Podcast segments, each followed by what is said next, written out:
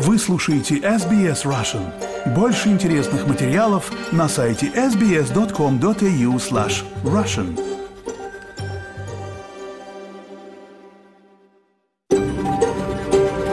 SBS, a world of difference. You're with SBS Russian on mobile, online and on radio. Вы слушаете SBS Russian на мобильных устройствах, в интернете и по радио.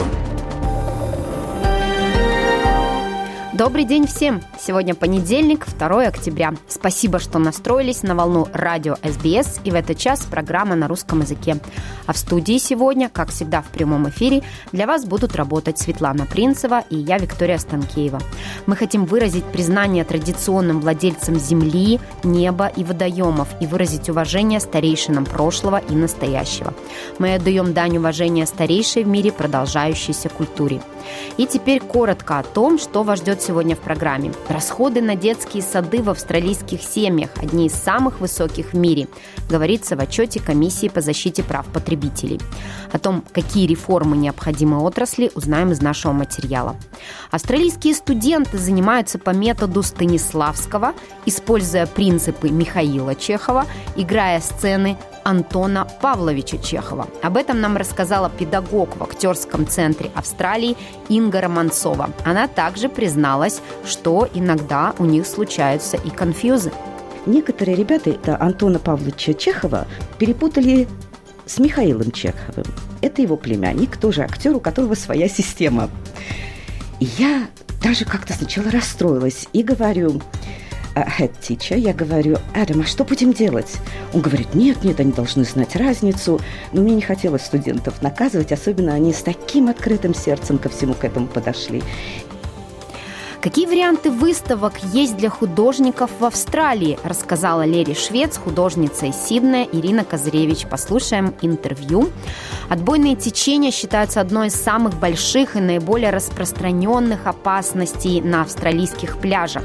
Поговорим о том, где и когда можно плавать и как защититься от потенциальных опасностей. И если успеем, послушаем хорошую песню. Все это совсем скоро. Организация по защите прав потребителей Австралии опубликовала отчет, показывающий огромное финансовое давление из-за стоимости детских садов на семьи. Отчет ACCC является вторым в серии рекомендаций для правительства по улучшению ситуации в секторе. Ранее в этом году премьер-министр Антони Албанеза наметил амбициозные планы. На фоне того, как более миллиона домохозяйств Австралии в прошлом году использовали услуги детских садов, основой его политики стала реформа, которая предоставляла бы сотням тысяч семей больше доступ к субсидиям. Over 90% of human brain development более 90% развития человеческого мозга происходит в первые пять лет. И вот почему раннее обучение и образование так важны. Но это также экономическая реформа, потому что это способствует повышению производительности и увеличению участия австралийцев на рынке труда, а также способствует большему гендерному равенству, позволяя женщинам вернуться на работу раньше, позволяя им строить свою карьеру, и, конечно же, это приводит к увеличению пенсионных накоплений. Эта политика поможет семьям, но она также поможет сообществам и национальной экономике. Пока не ясно, насколько эффективны были меры по расширению доступа к пособиям. Министр образования Джейсон Клэр сообщил Sky News, что, по его мнению, желаемый эффект достигнут. Хорошая новость заключается в том, что законы о более дешевых услугах детских садов, которые мы приняли в прошлом году и которые начали действовать с июля этого года, начинают давать результаты. Мы видели, что оплата детских садов для семей снизилась в среднем на 14%. Это хорошо. Но здесь еще много работы, которую нужно сделать. И этот отчет поднимает вопрос, какие следующие этапы реформы необходимы. Однако последний отчет Организации по конкуренции и защите прав потребителей Австралии о секторе детских садов говорит о том, что семьи испытывают финансовое бремя из-за необходимости оплачивать услуги раннего ухода за детьми. Отчет показал, что расходы австралийцев на детские сады больше, чем у людей практически в любом другом месте в мире. Специалисты ACCC говорят, что средняя австралийская семья с двумя доходами и двумя детьми в детском саду тратит около 16% своего бюджета на детский сад, что намного выше среднего показателя для стран ОСР в 9%. Джессика Рад, генеральный директор организации The Parenthood, выступающий за интересы родителей и опекунов, говорит, что многие родители находятся в безвыходном положении. Um, Уровень того, как им приходится выкручиваться, просто не поддается описанию. И это, конечно, совсем не тот уровень, как в других странах ОСР. Вам приходится умолять, упрашивать, буквально выхватывать эти услуги присмотра за детьми, где только возможно. Полагаться на семью, на друзей. И вот почему многие женщины решают не возвращаться на работу, потому что они чувствуют, что не смогут в таком режиме. Даже если они знают, что бюджет их семьи зависит от этого, они чувствуют, что просто не могут это сделать. И, следовательно, они отстают с точки зрения общих доходов. Джессика Рад считает, что эта ситуация, когда семья стоит перед выбором, кто из партнеров должен работать, абсурдна. Нам нужны два заработка обычно в Австралии, чтобы оплачивать жизнь. И поэтому не имеет смысла, что у вас есть кто-то, кто более чем способен и готов вернуться на работу после рождения ребенка, но не может позволить себе место в детском саду. Отчет ACCC призывает к большему регулированию отрасли, а также выделению прямых субсидий для уязвимых сообществ и для детей коренных народов. На данный момент семьи с низкими доходами испытывают основную нагрузку из-за роста стоимости жизни, в то время как поставщики услуг, ориентируясь на прибыль, выбирают богатые районы больших городов. В заявлении председатель ACCC Джина Кастгодлиб сказала, что текущая политика не обеспечивает финансовую доступность и фактический доступ к услугам для всех австралийцев. Отчет также призывает к тому, чтобы у родителей было больше информации в общем доступе, в частности о том, какие поставщики получают более высокую прибыль за счет родителей и сотрудников детских садов. Джейсон Клэр говорит, что видит смысл в этой рекомендации. You know, the, the Идея разглашения общественного порицания поставщиков, которые попросту завышают цены, имеет смысл. Я подчеркнул, когда наши законы о более дешевых услугах детских садов вступили в силу пару месяцев назад, что если кто-то пользуется этим, чтобы непропорционально увеличивать цены, то на них должно быть оказано давление. И вот здесь есть рекомендация, которая на это направлена. Госпожа Рад не расходится во мнении с министром по этому вопросу, но считает, что правительство должно смотреть на более глобальную картину. Мы хотим видеть всеобъемлющую реформу. И что действительно хорошо в этом последнем отчете от ACCC, это то, что он непосредственно говорит о том, как работает ценообразование в начальном детском образовании в секторе ухода за детьми. И мы действительно хотели бы видеть доступное, универсальное, качественное начальное образование и уход для каждого ребенка в Австралии. Чтобы мы могли действительно не упускать эти первые пять лет, которые так важны для развития ребенка, и чтобы ни один ребенок не остался без внимания. Этот процесс не закончен, и ACCC собирается представить свой третий и последний отчет к 31 декабря. Заявления могут быть поданы через сайт ACCC до 29 октября. Информация подготовлена по материалам Ruth Махью Дилан и Фина Махью из службы новостей СБС на русский язык перевела и озвучила Светлана Принцева для СБС Russian.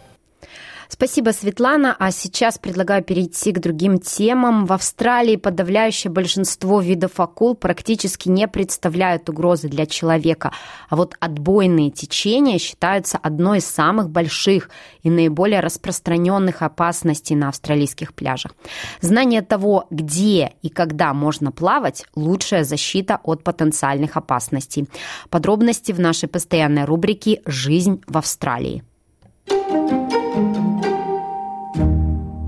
В Австралии почти 12 тысяч пляжей. Менее 5% патрулируют спасатели или спасатели, занимающиеся серфингом. В среднем каждые 12 месяцев регистрируется только одно нападение акулы со смертельным исходом, тогда как за тот же период в прибрежных районах в среднем происходит 122 случая утопления. Многие из них происходят из-за отбойного течения. Шейн Доу – генеральный менеджер по прибрежной безопасности Surf Life Saving Australia, SLSA. В прошлом году SLSA провела 10 тысяч спасательных операций, многие из которых были ответом на одну и ту же скрытую опасность. Отбойные течения – это угроза номер один на наших пляжах, поэтому на них приходится почти четверть всех смертей в Австралии. Мы считаем, что это число выше, но вот что было засвидетельствовано. В прошлом году у нас погиб 141 человек в результате утопления в прибрежных водах. Это трагическое число. Около 36 смертей произошли из-за течения. Течение – это мощный водный канал, который движется в направлении противоположном волнам, унося вас от пляжа в открытое море. Течение может быть трудно обнаружить, объясняет господин Доу. Мы знаем, что двое из трех людей, которые говорят, что могут обнаружить отбойное течение, на самом деле ошибаются. Если вы видите приближающийся прибой и видите места, где нет прибоя, вы можете подумать, что это самое безопасное место. Но это, вероятно, означает, что вода движется в противоположном направлении. И именно поэтому в этих местах нет волн. У нас есть поговорка «белое – это хорошо». Вы видите видите идущую на вас пену волны. Зеленый – это опасно. И под этим имеется в виду зеленый цвет спокойной воды. Обычно это вода, которая оказывается глубже и движется в обратном направлении. Течения могут быть смертельными, поэтому, если вы попали в отбойное течение, SLSA советуют Сохраняйте спокойствие и берегите свою энергию. Поднимите руку и позовите на помощь.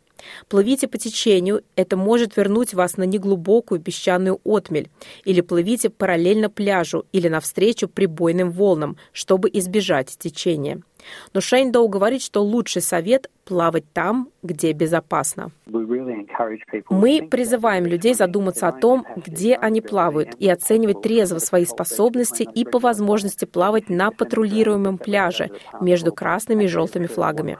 76% смертей от утопления за прошлые 12 месяцев произошли в километре от спасательной службы. Итак, ключевой посыл. Когда вы направляетесь на пляж, ищите патрулируемое место. Красные и желтые флаги означают безопасную зону, там, где спасатели патрулируют территорию, контролируют ее, и таким образом, если у вас возникнут проблемы, они смогут вас выручить. В отличие от утопления в прибрежных водах, нападения акул являются редкими событиями. Доктор Фиби Мар – специалист по охране дикой природы Общества охраны природы Таронга. Она курирует базу данных происшествий с акулами в Австралии, в которой фиксируются все нападения акул с 1800 года. Австралия занимает второе место в мире по общему количеству атак акул. Первое место занимают США, и мы фактически поднялись с 9 атак в год в период с 1990 по 2000 год до 22 атак в год с 2010 по 2020 год. К счастью для нас, из всех этих атак в среднем в год погибает только один человек. Хотя кажется, что количество атак увеличилось, это можно объяснить такими вещами, как социальные сети. Это не обязательно означает, что больше людей оказываются жертвами акул. Это просто означает, что мы знаем о большем количестве случаев. Акулы не находят людей особенно аппетитными. Они, конечно, не намеренно ищут нас на пляже.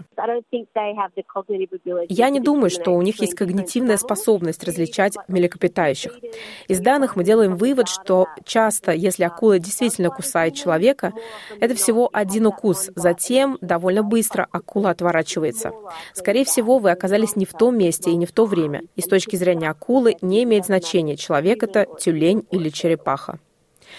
На самом деле немногие виды акул опасны для человека, говорит Марсель Грин, руководитель программ по акулам Департамента первичной промышленности Нового Южного Уэльса.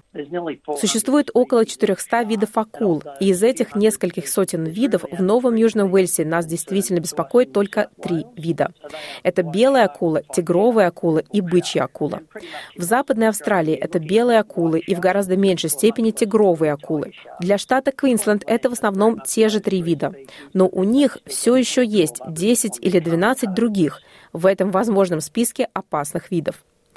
Другие виды время от времени нападают, особенно если их спровоцировать. Вы можете случайно наступить на ковровую акулу или вобигонга, лежащую на морском дне. Эти акулы относительно безобидны, особенно по сравнению с тремя целевыми видами, которые трудно предсказать и которые могут привести к гибели людей, объясняет господин Грин. В некотором отношении они похожи на подростков. Каждый из них индивидуален, каждый ведет себя по-разному. Но у нас есть то, что мы описываем как некие обобщенные модели поведения. Итак, мы знаем, что белые акулы обитают в более прохладной воде. Сильные дожди обычно выгоняют бычьих акул из рек. Тигровые и бычьи акулы более активны в предрассветные часы или в сумерки. А вот белые акулы в основном нападают днем. В Австралии существует целый ряд информационных ресурсов. Бесплатное приложение Shark Smart предупреждает об акулах и указывает, какие пляжи патрулируются. Оно также дает советы по безопасности, что следует избегать, например, мутной воды, плавания или серфинга на рассвете, в сумерках и ночью, а также серфинга или плавания среди так называемых скоплений наживки. Опять господин Грин. Когда вы видите множество ныряющих птиц, это явный признак того, что в воде много рыбы наживки. Маленькая рыба означает большая рыба, большая рыба означает акулы. Обычно под наживкой рыбы находятся животные, которые ее движут на поверхность. Вот почему мы делаем такое предупреждение. Избегайте плавания и серфинга вблизи или среди большого скопления наживки. В Новом Южном Уэльсе и Западной Австралии действуют две самые сильные в мире программы по борьбе с акулами, призванные защитить любителей пляжного отдыха и минимизировать вред, причиняемый акулами. На некоторых пляжах установлены охраняемые ограждения. Дроны и вертолеты обеспечивают воздушное наблюдение, а если замечена акула, пляжные сирены предупреждают людей об опасности и просят покинуть воду. Программа маркировки акул также используется для передачи местоположения акул в приложении Shark Smart в режиме реального времени. Кроме того, серферам настоятельно рекомендуется носить устройство, отпугивающее акул. Но главный совет по безопасности, говорит Шейн Доу, всегда плавать и серфить с кем-то еще вместе и на патрулируемом пляже. Лучший способ найти патрулируемый пляж – это на сайте beachsafe.org.au. На этом сайте доступна информация примерно на 100 различных языках. Там вы найдете множество различных советов по безопасности на воде. Главное, если вы собираетесь на пляж, выбирайте патрулируемый пляж и купайтесь между красными и желтыми флагами. Если вы не уверены, перепроверьте погодные условия. Материал Мелисы Компаньони для рубрики Australia Explained на русский язык перевела и озвучила Лера Швец для SBS Russian.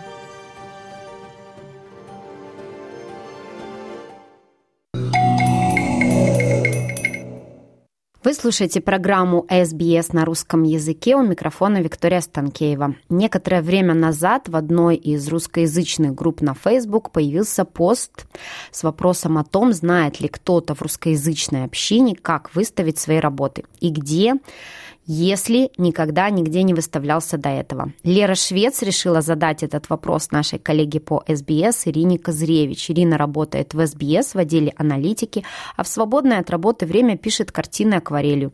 Недавно у Ирины прошла первая сольная выставка, которую она смогла организовать сама вместе с друзьями. Лера задала Ирине тот самый вопрос. Что делать, если художник хочет каким-то образом заявить о себе в Австралии и какие есть для этого варианты?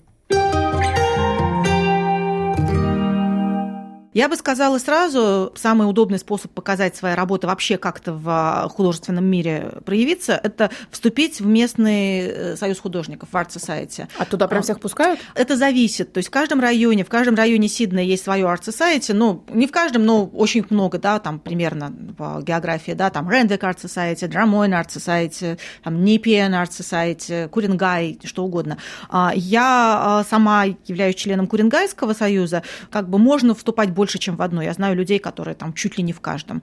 Единственное, чем вам это грозит, это какие-то деньги. За членство в э, Союзе художников обычно берут деньги. От 30 до 70 долларов в год. Терпимо, то есть если даже ты там в десятке состоишь, ну, платишь ты там, по там, в среднем 40-50 долларов, да, и при этом ты имеешь доступ ко всем событиям, ко всем мероприятиям, которые э, союзы эти проводят. На самом деле во всех смысла нет состоять, потому что ну, очень много всего происходит.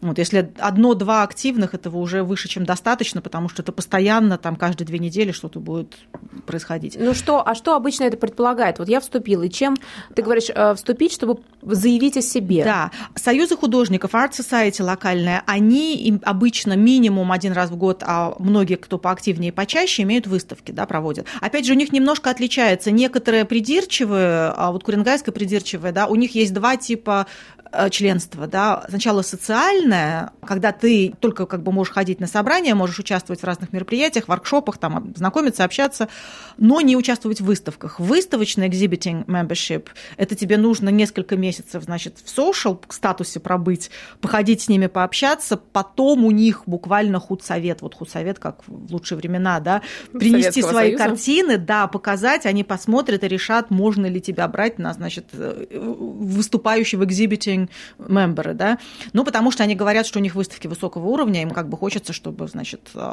выставляющиеся Прилично работы, да-да-да, не портили общий фон. Это один из вариантов. Помимо этого, всякие выставки происходят без привязки к обществу. Выставки типа Royal Easter Show, да, и аналоги, да, там есть категория art, большая, кстати, там каждый год большая выставка, она тоже, там все работы эти продаются, да, просто подаешь свои работы, это стоит каких-то денег, ну, тоже как бы на любой выставке подать свою работу стоит денег, да, тоже там от 20 до там 40 долларов за работу, да, и количество ограничено обычно, то есть Royal Easter Show, там, по-моему, можно подать по одной работе в каждой категории, э, за 20, кажется, ну, я не помню, ну, какой-то порядок такой, да, там 20-30 долларов, значит, за картину, Но при этом на этих выставках также работы продаются. То Да, есть да, обязательно. может прийти их купить. В большинстве случаев, да, это обязательное условие, что работа должна продаваться. То есть не то, чтобы подаешь свою работу, говоришь, что я ее хочу только показать, вы мне за нее приздайте, но я ее не продаю. Потому что, в принципе, практически все... Да, еще одно важное условие. При продаже работ на таких выставках групповых, там, Art Society, Royal Easter Show, какие-то такие вещи,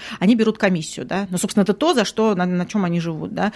Соответственно, поэтому они требуют, чтобы все работы продавались, чтобы они получили свою комиссию. А есть какой-то ресурс, на котором можно проверить, может быть, собраны все вот эти вот Easter Show, так называемые, чтобы мне понять, куда я могу подаваться? Нет, к сожалению, это все это вот чисто самому Разбросано Да, всё. вот поэтому, на самом деле, это одна из полезных вещей как раз вступить в местный союз художников. У них обычно есть рассылка, у них обычно есть ньюслеттер, они говорят и напоминают, да, что вот Art of Sydney, подача картин на Art of Sydney, выставку до такого-то числа, спешите. Подача картин на Royal Easter Show до такого-то. И обычно все вот эти большие выставки, они все очень ограничены по датам, да, то есть э, подача картин за пару месяцев до выставки, да, соответственно, нужно не пропустить. Э, Поэтому, ну, как минимум, в один союз художников имеет смысл вступить чисто ради этого, чисто чтобы быть в курсе событий. А вот еще тоже хорошая вещь, э, ее стоит упомянуть. При каждом практически арт-сайте есть какие-то классы, да, школы искусства или классы или что-то подобное. И я, в принципе, я когда начинала писать акварелью, совершенно гениальный художник в Сиднее есть Тони Белобрадич, и оказалось, что он преподает как раз в одном из таких классов при э, Куренгайском арт-сосайте, почему я в Куренгай попала, да. Вот, и я сначала пошла к нему на классы просто потому, что он гений, я хотела видеть, как он это делает, э, вот вживую, потому что он реально гений. Ну и, соответственно, от этого как бы все началось, да, то есть Тони сказал про Art Society, я подумала, посмотрела, посмотрела Google, посмотрела на их веб-сайт, вступила, ну и дальше как-то дальше все пошло. Это реально очень хорошая вещь, эти союзы художников. Они проводят воркшопы, они проводят, ну, в зависимости от активности, да, они рассказывают, где какие выставки, они рассказывают, как куда податься, да, вот, ну, такие всякие вещи. Они все, ну, в большинстве не очень молодые люди, они все много лет этим всем занимаются и просто вот, ну, очень хорошо в курсе. Ты сказала, что есть какие-то другие возможности выставить свои работы. Да. Что, это, что это за пути такие? Да, несомненно. А можно вот этим всем как бы не заморачиваться даже всеми этими союзами художников, можно пойти самому. Например, ну, галерея, да, галерею можно либо арендовать целиком, ну, как вот коммершал, просто недвижимость, да, как магазин, грубо говоря, да, вот, либо работать с ними за комиссию, да, два пути. Вот та галерея, в которой я была, они просто сдают на неделю, на две, да, просто сдают свое помещение, платишь им деньги и делаешь, что, там, что хочешь, да, хоть там у тебя выставка скульптур, хоть картин. Сейчас, по-моему, 600 долларов в неделю они просят, и страховка, и все. Ты просто пришла вот в эту конкретную галерею, говоришь, ребят, давайте я вам заплачу за пространство на неделю. Да, да, да. Ну, не совсем так. То есть в моем случае конкретно у меня уникальный случай, потому что у меня уникальные подруги, которые мне это подарили, но они сделали именно так, да, они пришли к галерейстке, к хозяйке, да, сказали, что вот мы хотим пространство подарить, ну, хотим выставку подарить нашей подруге, да. Вот, они забронировали на неделю, соответственно, вот, вот это И всё. как долго надо ждать очереди? Очередь там длинная, очередь там, вот это хорошо, что вы спросили, это надо иметь в виду. Конкретно в Глебе, вот в этой, она популярная галерея, я думаю, про нее многие из русскоязычного арт-сообщества знают. Там очередь за два года, да, то есть я сейчас закончила выставку, они мне предложили забуковать еще недельку в конце 25 2025 года, как ближайшую, да, ближайшую возможно. Очень популярная идея групповые делать такие выставки, да, то есть не одному человеку, а вот, допустим, шесть человек снимают эту галерею, да, платят там как совсем немного получается, да, ну и кроме того, вместе намного удобнее, если ты не один там все это делаешь, да, А, Потому что ты сама все развешиваешь. да, да, развешивать. То есть, когда галерея сдает тебе пространство, она просто отдает тебе ключи, грубо говоря, и говорит, вот, все, на неделю этот домик твой, вот там кухня, там дверь, там ключи, да, там вот этот рекламный щит, все, делай, что хочешь дальше сама. Поэтому, если ты один этим всем занимаешься, то, ну, тебе одному нужно сидеть там с 10 там, до 5, да, потому что кроме тебя никто эту дверь не откроет, да. А, логично. Вот, иначе люди будут просто ходить мимо, заглядывать в окна, ну и шансов не будет ни у кого. То есть это как бы имеет смысл помнить, то есть если кто-то хочет идти этим путем, то объединитесь с кем-нибудь и вдвоем как бы, ну, вдвоем веселее эти вещи делать, по крайней мере, хотя бы не один там сидишь и не один как бы, ну, не считая вот той помощи, которую вы упомянули, что да, что развесить там все это дело, там принести, отнести, расставить, убрать, всегда удобнее больше, чем одному. Чему вообще тебя этот опыт научил, помимо того, что ты поняла, что это возможно? Ну, что картины нужно показывать людям, да, вот, а, что, ну, как бы, да, что это очень приятно, что, в принципе, как бы картины хранить там за диваном где-то в комнате, ну, можно, но лучше показывать. Что людям интересно на самом деле, это тоже удивительно было. Ну, потому что, да, я всегда не уверена в том, что людям интересно. Вот, оказалось, что да, я не ожидала, что столько народу придет, я не ожидала, что столько людей проявит интерес, и что на самом деле и людям интересно оказалось поговорить про искусство, да, послушать. То есть я на каком-то этапе просто книжки туда принесла про искусство, да, вот и люди заходили не только картины посмотреть, еще и книжки полистать. Ну вот да, научил вот этим всем практическим делам, что да, если ты берешься за что-то самого начала, как бы ты отвечаешь полностью, да, это вот твой такой большой проект, и ты решаешь открыть там в 9 утра или в 10, закрыть в 6 или в 8, да. Ты как бы сам по себе в этом во всем, да. Это то, чем отличается от групповых выставок, да, потому что вот чем удобна а, выставка с Союзом художников, да, что ты принес свои картинки И забыл. и все, да, это не твоя работа. Принес, унес то, что не продалось, вот. Ну и как бы да, там кто-то развешивает, кто-то продает, кто-то что-то делает. Это вот тебя вообще не интересует. Дизайн там, да, кураторство, там вот это все. А тут ты сам себе дизайнер, тут ты сам решаешь, как это пространство организовать, да.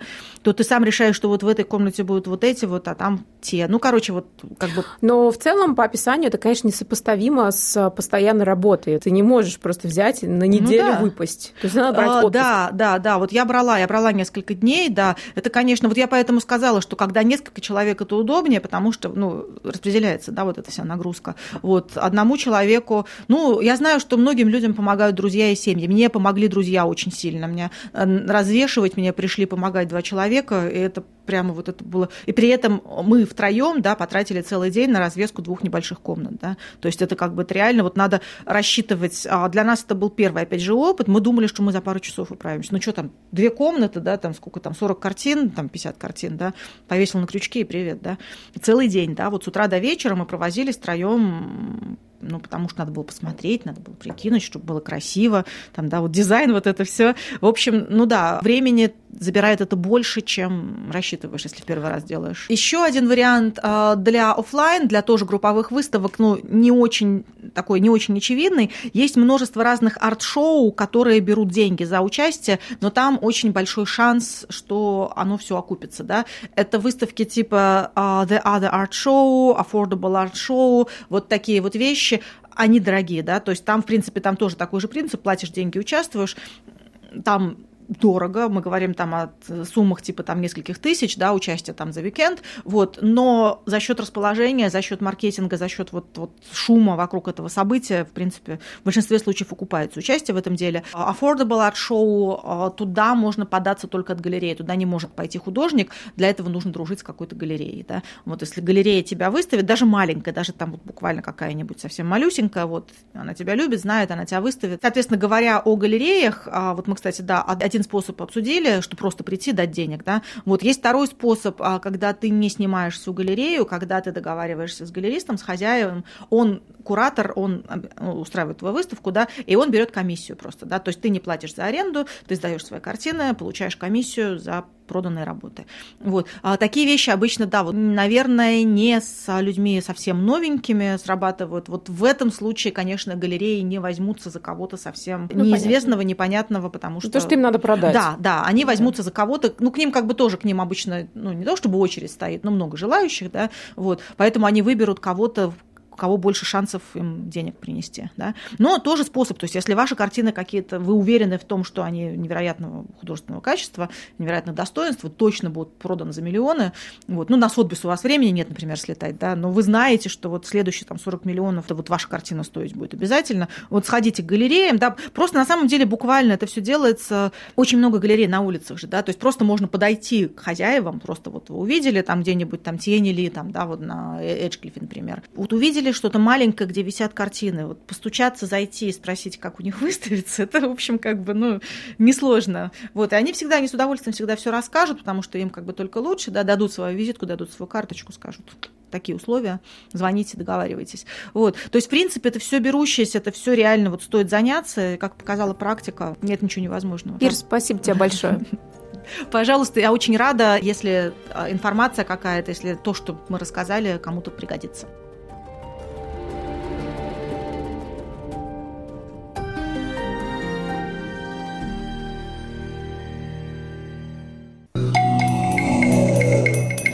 На часах Сиднейской студии 12 часов 46 минут, а сейчас я предлагаю послушать интервью с профессиональной актрисой и академиков, академиком, которая специализируется на обучении актерскому мастерству по методу Станиславского Ингой Романцовой. А поговорим мы с Ингой о том, как австралийские студенты воспринимают реализм Антона Павловича Чехова. Здравствуйте, Инга! Здравствуйте, Виктория. Спасибо, что пригласили. Очень рада опять побеседовать. Да, мы очень рады вас видеть второй раз в нашей студии. И сегодня я бы хотела с вами поговорить о Чехове, об Антоне Чехове, да? и о том, как австралийские студенты воспринимают его реализм. Для начала расскажите, пожалуйста, Инга, о своей преподавательской деятельности, что изменилось со времен ковида. Ну, во-первых, Виктория, мы можем выходить и общаться лицом к лицу, что называется. А это очень важно, особенно в театральной деятельности. Не по зуму, а вот всем вместе, в театральной обстановке, когда студенты могут между собой обмениваться творческой энергией, так называемой. И это очень важно. Я бы сказала, что ковид-то еще совсем не закончился, иногда студенты заболевают, и приходится даже спектакль приостанавливать и ждать, пока кто-то выздоровеет. Ну, эпидемия прошла, и слава богу. И вот мы сейчас очень много занимаемся над э, различными творческими открытиями, что ли, э, и в театральном институте, и в театры на разных уровнях ставят очень много спектаклей фестивали разные открытые. Это очень приятно, что мы можем общаться, потому что именно в театральном искусстве на сцене актер и зритель, вот это живое общение, оно самое главное. И ни в каком другом искусстве это не существует. Так что вот я считаю, что то, что сейчас происходит, и мы все можем как, находиться в одном помещении и обсуждать, и дискутировать, и работать над чем-то по-живому, вот это самое главное. Я знаю, что вы преподаете реализм Чехова австралийским студентам. Как они воспринимают Антона Павловича? Спасибо большое. Это очень интересный вопрос. У меня даже небольшой анекдот по этому поводу есть. Давайте. Я работаю а, как sessional академик в Actors Center. То есть это часть э, University of Torrance, ну, актерский центр, три года обучения профессиональному актерскому мастерству. Пригласили меня, конечно, работать над системой Станиславского, но ставить сцены Чехова. И студенты у меня должны были все уроки записывать как рефлекшн такой, чтобы у них возникало ощущение связи, что они практикуют, и потом с критическим таким отношением записывали все и таким образом росли, что ли, как актеры и как люди. Так вот, после первых уроков, после нашего преподавания, на самом деле мы всего лишь два часа в неделю, 12 недель должны были быстренько пройти по нескольким сценам Чехова, и должна я их была подготовить, чтобы они как бы сопереживали характером, чтобы они могли поставить себя в предлагаемые обстоятельства. Ведь это самое главное в формуле Станиславского, что мы называем на английском magic if. Если бы я был этим человеком, не теряя себя, вот нужно было как бы это найти и еще быстренько выучить Чехова и как-то соприкоснуться с важными проблемами героев, которые были буквально сто лет назад и совершенно другой культуре. Вы знаете, это было очень удивительно, потому что студенты поняли и вникли, и в конце, когда они играли, я прям до слез плакала. Для меня это было самое важное. Но вот такой анекдот казус произошел. Когда студенты записывались в дневники, я их потом как бы проверяла и оценки им по этому поводу ставила. Некоторые ребята, это Антона Павловича Чехова, перепутали с Михаилом Чеховым. Это его племянник, тоже актер, у которого своя система. И я даже как-то сначала расстроилась и говорю, head teacher, я говорю, Адам, а что будем делать? Он говорит, нет, нет, они должны знать разницу. Но мне не хотелось студентов наказывать, особенно они с таким открытым сердцем ко всему к этому подошли. И я стала как бы делать упражнения Михаила Чехова, которые включают в себя не только я в предлагаемых обстоятельствах, а еще какая-то, знаете, игривость, легкость, комичность по отношению к характеру. Я стала эти упражнения включать в наш урок. И все это как-то соединилось. У меня получился Станиславский через Михаила Чехова, ставя сцены Антона Павловича Чехова. Интересно. So, и самая большая проблема для них была именно как бы произношение имен. Да, да, я хотела спросить, как они с этим справились. Я никогда не забуду, когда значит, Серебряков, Серебренников а, из а, Вишневого сада, профессор, засыпая, просит свою жену Наталью принести ему батюшкова книжку. И вот бедный актер никак не мог сказать «Батюшкова!» ба, ба, ба, ба, батюшкова, ба. И как-то он очень по этому поводу нервничал, но через некоторое время мы потихонечку сделали это таким образом, как будто сам характер, да, вот сам как человек, которого он играет, запинается. И это совершенно было оправдано. Интересно, да. И мы, конечно, старались только по первому имени друг друга называть, как Наталья, Соня, Сонечка. Но очень важно, что вот я поняла, работа над человеческим духом, который Станиславский как бы считал корнем своей, э, важным пунктом своей системы, если хотите, хотя он не называл это системой, вот это студенты поняли, что неважно, кто и где, когда жил, играли ты Шекспира или Чехова, вот именно поставить себя в эти условия, put in the character's shoes и пережить это, вот это было просто уникально. То есть как бы нас это все объединило, вот это вот отношение к человеческому пониманию, что происходит с людьми. А как проходили сами занятия? То есть это все-таки больше теории или больше практики? Ну, я сначала лекцию прочитала, Целый день мы работали вместе со студентами, они задавали вопросы, я включила несколько упражнений. Вы знаете, ведь э, Михаил то есть, извините, вот сейчас сама себя, Антон Павлович Чехов и не очень любил иногда, когда Станиславский делал его спектакли достаточно натуралистические. Он все время говорил, ну зачем эти сверчки там журчат, и там какая-то балалайка играет за сценой. Он более хотел метафорично, что ли, наверное, символично и комично отнестись к тому. Чеханте. Вот. Но Станиславский очень силен был вот в этих деталях. И именно я считаю, что именно детали когда работаешь над характером, когда а, актер оправдывает каждую деталь, дает им возможность вжиться в характер. То есть, а раз я лекцию прочитала, а потом мне следующие 12 недель мы только практически упражнения делали и работали над сценами. Вы уже упомянули, что для австралийских студентов было проблематично произносить имена mm. героев Чехова. А с какими еще проблемами они сталкивались? Ну вот я еще сказала, перепутали Антона с Михаилом Чеховым. Но это, правда, несколько только человек. И я даже вижу закономерность. Они дали мне, как открыли новую дорогу, что я могу Станиславского через Чехова, Вахтангова, Мирхольда преподавать. Не обязательно, хотя вы знаете, Станиславского сейчас пересматривают, и он, конечно, занимает как бы ведущую позицию во всех театральных школах. Все образование начинается Потому что Станиславский использовал очень много упражнений с йоги, да. что мы даже не знали, когда учились в Советском Союзе. То это очень удивительно. И как бы расслабление, внимание, работа над дыханием. Это все из йогических упражнений взято. Интересно. Вот. Если бы было время больше, я думаю, мы бы смогли достигнуть именно даже больше результатов. Я бы не сказала, что у нас как бы возникали еще какие-то проблемы. Молодые люди, особенно творческой профессии, они очень открытые. Они как бы воспринимают все с open heart, и их очень легко учить, и я бы даже не называла это учить, как бы share my experience – Извините, что путаюсь на английском и русском, потому что я все время же на английском преподаю. Да, да, спасибо.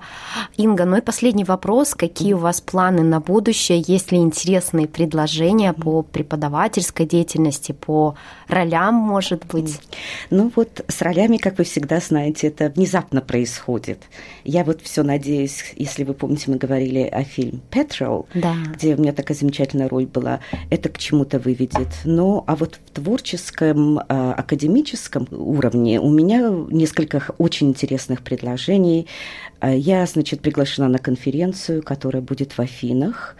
Станиславский как педагог. Я представляю там 20 минут пейпа у меня. Я читаю свое сравнение преподавания в Советском Союзе и как это все развилось и э, перешло Интересно. в мое преподавание здесь, в Австралии.